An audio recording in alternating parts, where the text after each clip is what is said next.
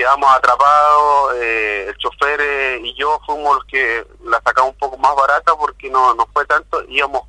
íbamos de copiloto con, con otra colega del Cefán, Estaba Vega, que ella fue la que eh, quedó más complicada porque tuvo una fractura de, su brazo. Y otro colega que iba en la parte de atrás del furgón, tiene con